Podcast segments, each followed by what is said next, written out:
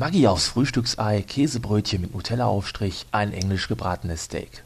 Entweder läuft euch jetzt das Wasser im Mund zusammen oder ihr schaut verstört bis angewidert und fragt euch nur, was zum Teufel erzählt der Dübel da schon wieder? Ganz einfach.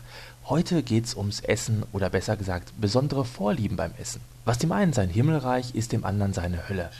Als ich noch bei meinen Eltern gewohnt habe, gab es beispielsweise eine Käserahmsoße aus der Tüte, die ich einfach nur abgöttisch geliebt habe. Und in Kombination mit einem Teller al dente gekochter Nudeln war diese Soße ein Traum. Okay, das Soßenpulver, das bestand höchstwahrscheinlich zu 50% aus Glutamat, aber ich mochte dieses Zeug halt. Meiner Mutter ging es da anders. Sie hat jedes Mal freiwillig das Feld geräumt und den Duft meiner Käserahmsoße sogar mit dem Geruch von Erbrochenem verglichen, was in meinen Ohren wie eine Gotteslästerung klang. Was das eingangs beschriebene englische Steak angeht, so scheiden sich die Geschmäcker auch hier. Dem einen kann es nicht blutig genug sein, der wahre Steak-Fan rümpft jedoch verständnislos die Nase, wenn er in einem Steak-Restaurant vom Nebentisch den Bestellwunsch Aber bitte gut durch hört. Denn kurz nach gut durch kommt auch schon die Garstufe Schuhsohle. Und wer die Preise eines guten argentinischen Steakhauses kennt, wird verstehen, dass die dort geforderten Summen nur ungern in Gummisohlen angelegt werden sollten. Aber es ist ja nicht nur der Geschmack, der beim Essen zählt. Klar.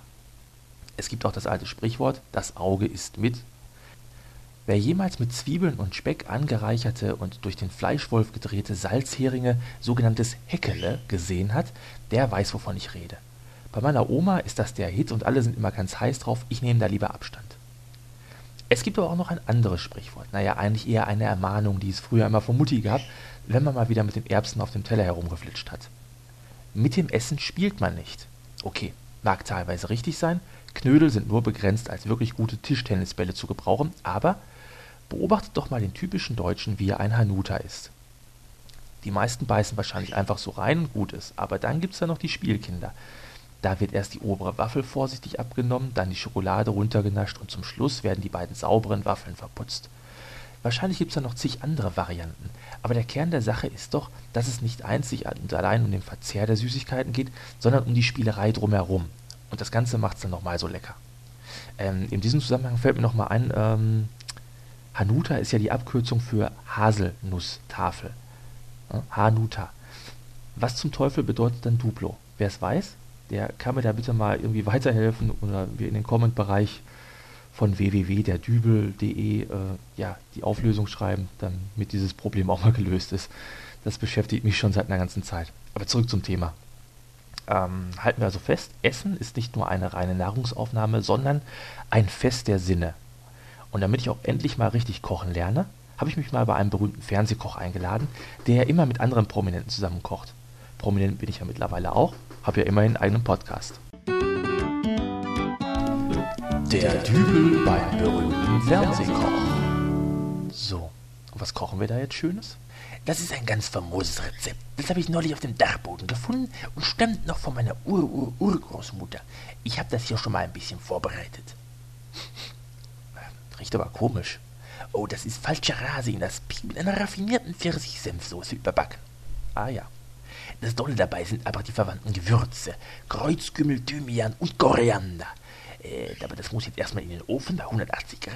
Währenddessen habe ich hier noch einen ganz hervorragenden kleinen Wein zwischendurch. Ach was. Das ist ein 98er Drosselberter Müffelspitz. Ein ganz famoses Tröpfchen. Nebenbei. Was machen Sie denn so? Ich bin der Dübel von Dübels Geistesblitz, der Podcast. Ich. Nein, nein, nein, nein, nein. Äh, was wollten Sie denn heute hier kochen, meine ich? Stößchen. Ja, das ist eigentlich ganz einfach. Wo ist denn hier Ihr Telefon? Dort hinten. Moment. Luigi, der Dübel hier. Ja, zweimal wie immer. Aber nicht nach Hause, sondern ins Studio von dem berühmten Fernsehkoch. Ja, ja.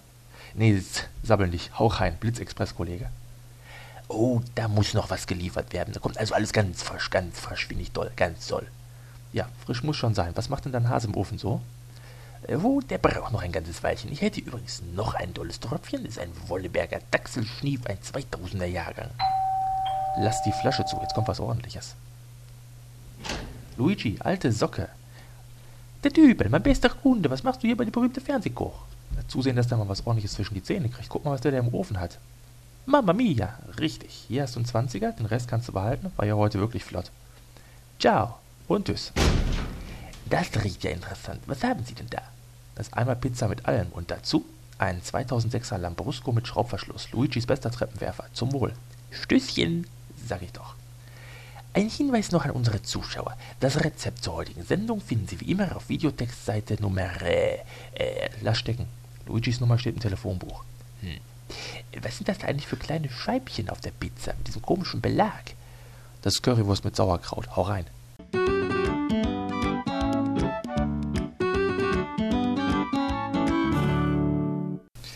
Ja, und dann haben wir noch die Pizza weggeputzt, den falschen Hasen freigelassen und demnächst will er mich nochmal besuchen kommen. Der hat nämlich gehört, dass ich da noch eine prima Speisekarte von Chinesen habe. Ja, jetzt machen wir zum Schluss noch ein bisschen Musik.